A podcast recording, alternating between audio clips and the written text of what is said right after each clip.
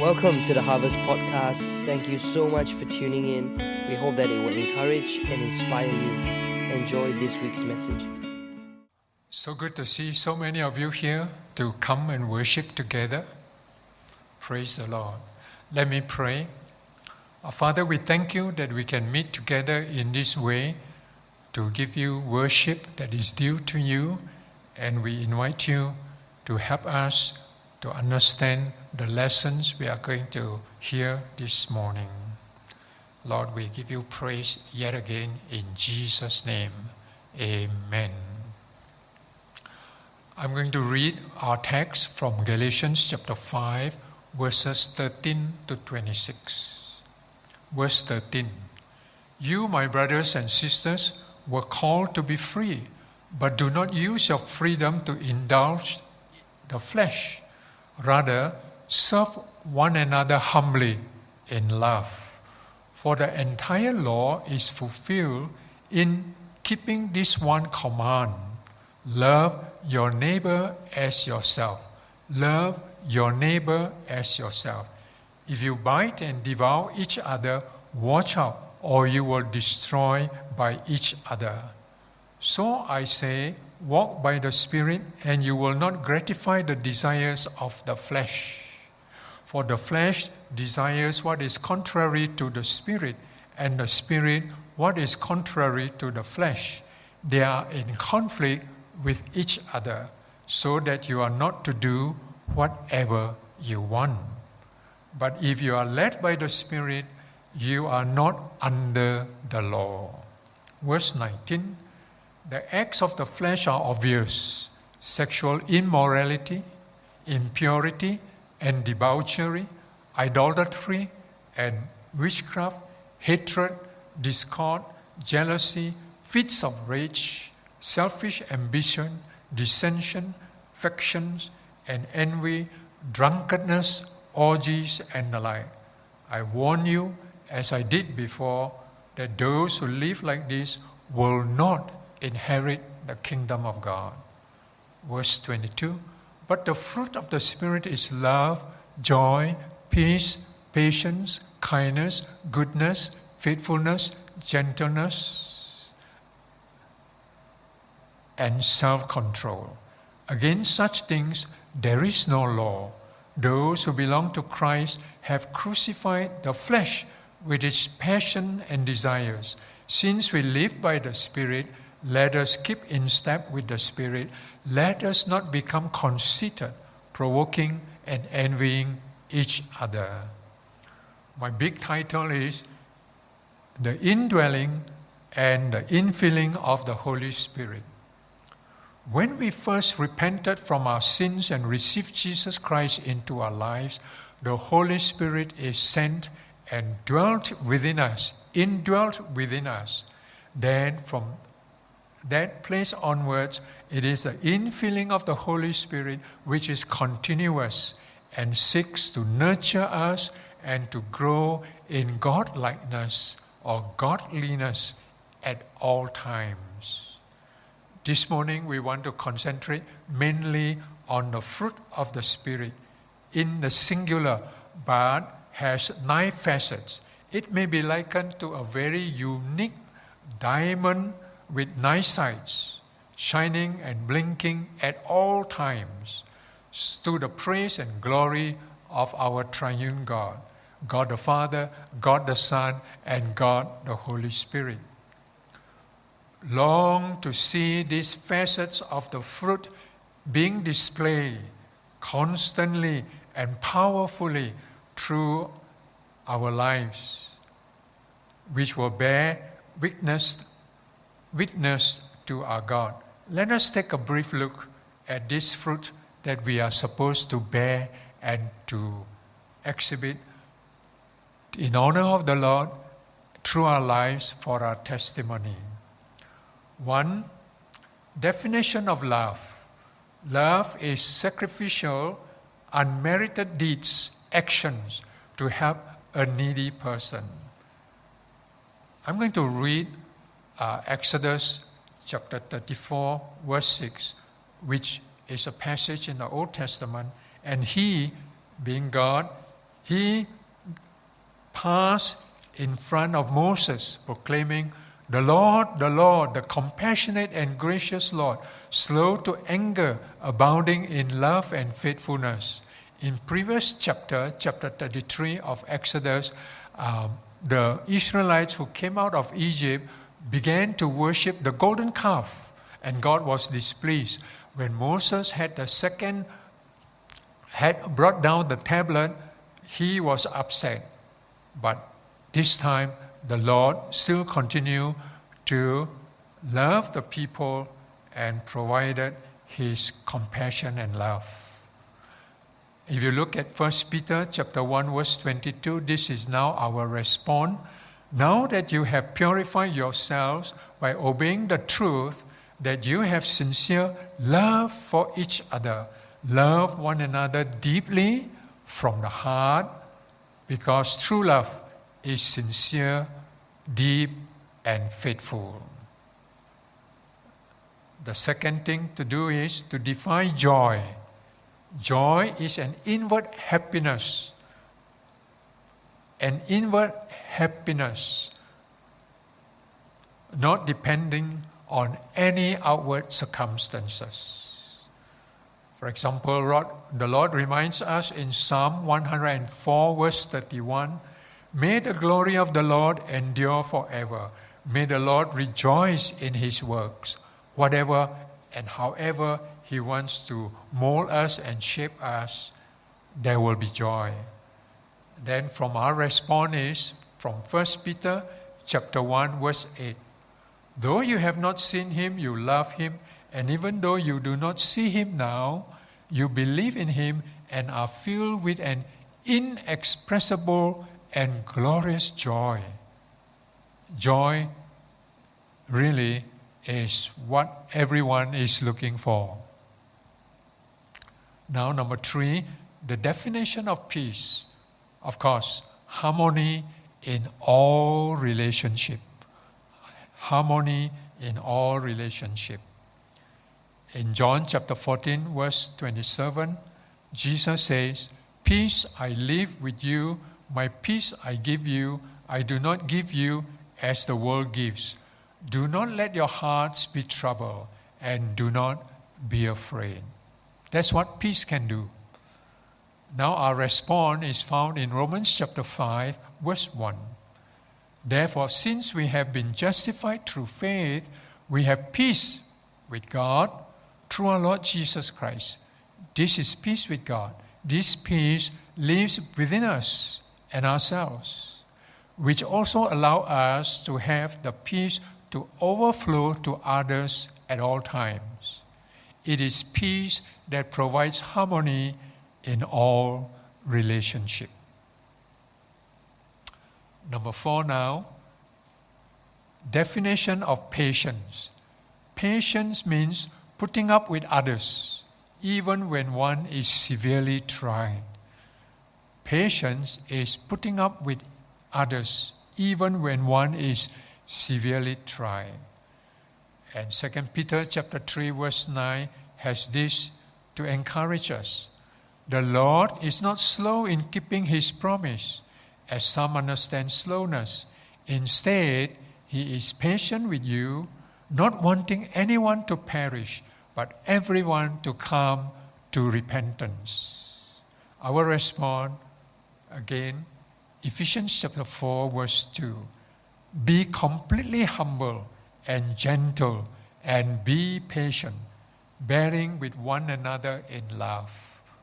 Be patient, bearing with one another in love. Patience is the ability to have long suffering. Number five, definition of kindness. Kindness is doing thoughtful things for other people. Doing thoughtful things for other people. God in Romans chapter 2, verse 4 has this to say Or do you show contempt for the riches of His kindness, forbearance, and patience, not realizing that God's kindness is intended to lead you to repentance. So, from our perspective, 1 Corinthians chapter 13, verse 4 Be kind and compassionate to one another, forgiving each other just as God has forgave you. Kindness is seen by forgiving others. And it is said that to forgive is divine, to err is human. Therefore, to forgive is divine. Number six now, definition of goodness. Goodness is showing generosity to others. In Psalm 31, verse 9, how abundant are the good things that you have stored up for those who fear you, that you bestow in the sight of all on those who take refuge in you. This is the psalmist telling us how abundant the good things God has for us. Therefore, we take refuge in Him. Ephesians chapter 5, verse 9 speak about our own fruition. For the fruit of light consists of all goodness, righteousness, and truth.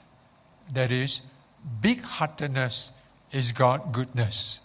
Big heartedness being expressed through goodness.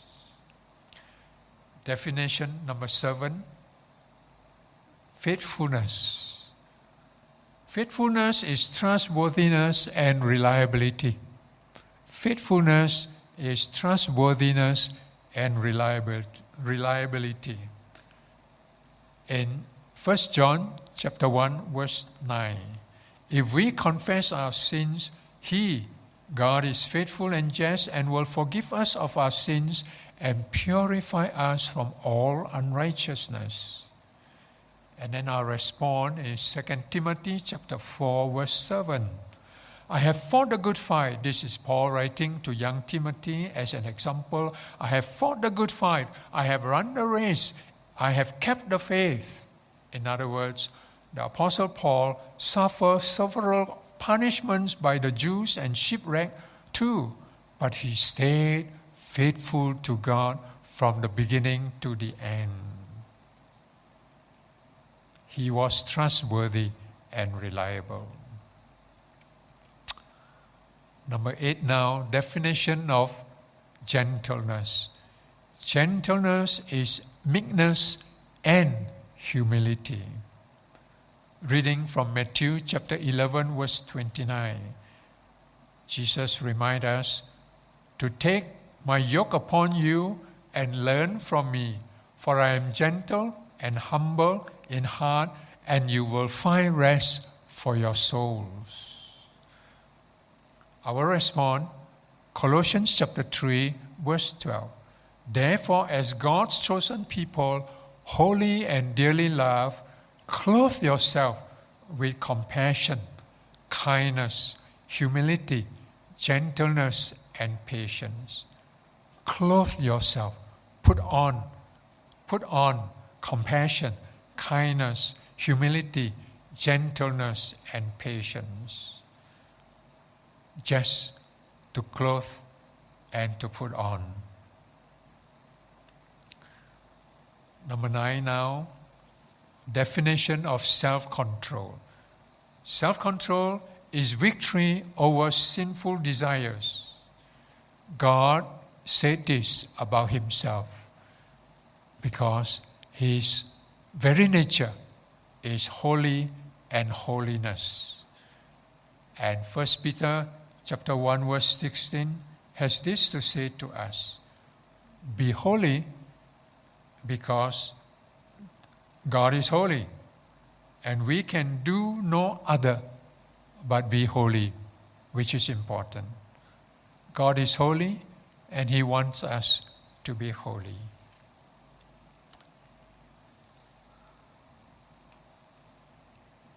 I'm looking now at verse 22 Number 10. But the fruit of the Spirit is love, joy, peace, patience, kindness, goodness, faithfulness, gentleness, and self control. The next line is also important. Against such things, there is no law. Against such thing, there is no law. God, the Father, the Son, and the Holy Spirit desire to deposit in us to be able to grow the fruit of the Spirit, which will reflect the glory of God, the Father, the Son, and the Holy Spirit Himself. Let me give a quick recall by the way of comparison as we draw to a close. The spiritual side is here, the non spiritual side is on my right. The spiritual side, love, non spiritual, hatred, joy, sadness, peace, restlessness, patience, impatience, kindness, selfishness, goodness, ugliness, faithfulness, unfaithfulness, gentleness, thoughtlessness, self control, chaos. When you have no self control, ultimately there will be chaos. So, allow me to remind ourselves that Christians like us are unique and very blessed people. Why? The truth is that the triune God, the Father, the Son, our Redeemer, and the Holy Spirit live in each one of us, thus making us one unique family like no other. And the call is to love God who first loved us, and by doing that, we are called to love one another. You will see that it is the love for Christ and from Christ that propel us to love one another. And the first thing of the fruit is love. The unique hallmark of Christian is the fruit the Spirit give to us is love, joy, peace, patience, kindness, goodness, faithfulness, gentleness, and self control. Against such there is no law. So, would we please, I urge you and myself to submit then to the Holy Spirit for the fruit to grow to the praise of God's glorious name. Now, who of you would like to eat rotten fruits for dessert after dinner? I dare say 100% would say no. Our gracious God gives us Jesus Christ, is looking for the fruit of the Spirit in and through our lives as a testimony of the Father, the Son, and the Spirit to each other and to the whole world. We cannot afford to have no fruits or rotten fruits. And that's not the way that the Lord desires us to be and to have. My concluding remarks would be this, which is found in verses 24 to 26. This is yet another segment. Having have the fruit of the Holy Spirit, there is now a proviso, a, a little warning. Those who belong to Christ have crucified the flesh with its passions and desires. Since we live by the Spirit, let us keep in step with the Spirit. Let us don't run ahead or wait and wait and slack behind. Let us keep in step. And let us not be conceited, thinking that, hey, we have the fruit of the Spirit and then we can provoke and envy each other. No, no, no. We have been crucified with Christ in the sense of the flesh with his passions and desire. Therefore, let us keep in step with the Spirit and bear the fruit of the Spirit.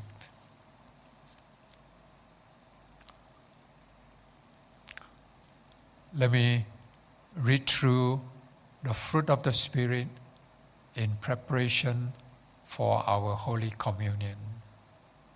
The fruit of the Spirit is love, joy, peace, patience, kindness, goodness, faithfulness, gentleness. Against such there is no law. Let me now close in prayer. And ask the Lord to bless us as we partake in the Holy Communion. Our Father, we are amazed that you sent Jesus to search us out while we were yet sinners. And for your love for us, you have come a long, long way to send Jesus to the cross to die for our sin, to forgive us, and with a deep desire to want to help us grow in righteousness and holiness by producing the fruit of the Spirit in each one of us. For you desire to see us grow to be like Jesus in every way possible. And we invite you, Lord, come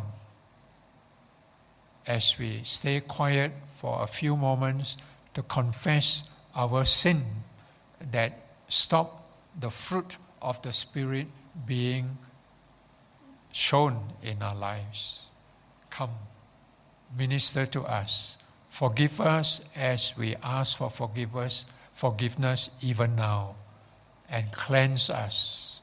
And we seek the infilling of your Holy Spirit even now.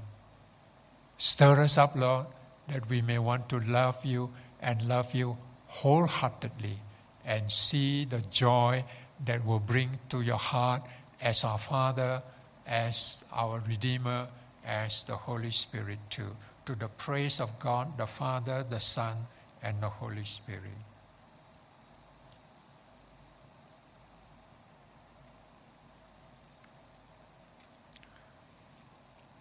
As we now approach the Holy Communion, do join me to take the elements,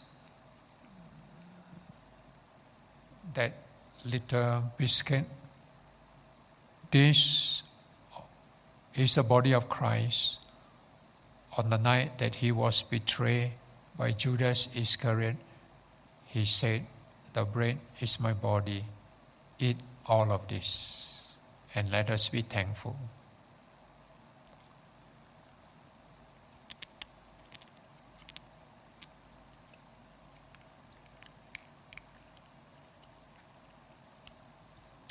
In the same way, after supper, he took the cup and said, This is the cup of my blood, which is shed for many for the forgiveness of sin.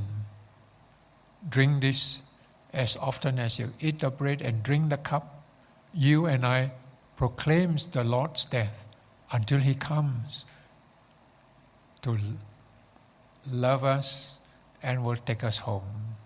Let us be thankful, but think through this seriously. It is not to be taken lightly because it costs the death of our Lord Jesus Christ for his blood to cleanse our sin and to give us holiness and righteousness that honor God the Father. Let us drink all of it and let us be thankful. Let me pray. Our Father, while we were far away from you, you choose to come to chase after us in love and out of love, to save us from the damnation in eternity you sent Jesus to love us. Today we ask of you, thank you for your word that you desire so much to dwell within us, to grow within us the love that you have for us so that we can have love for one another, which is truly the motivating force to produce the fruit of the Spirit of love, joy, peace, patience, kindness, goodness, faithfulness, and self control. Against such there is no law, to the praise of your glorious name. And for this we ask, dear Lord, this is our prayer on this occasion. Come, Spirit of the living God, we allow you, we allow you, and we want you to come dwell within us and work that fruitfulness that is so desired from you for us. And we ask you to do this in us and through us. And thank you for feeding us with your word. Thank you for the example that you have shown in the sacrifice of Christ on the cross for us. For this and for what you're going to do in us to produce fruit as we look to you, Father, be glorified in every person and on every occasion, that the fruit of the Spirit may be so seen, S E E N, so noticed by others, that your name be exalted and be glorified. And we give you praise and thanks in and through the name of our Lord Jesus Christ. And his people says, Amen, Amen, and Amen.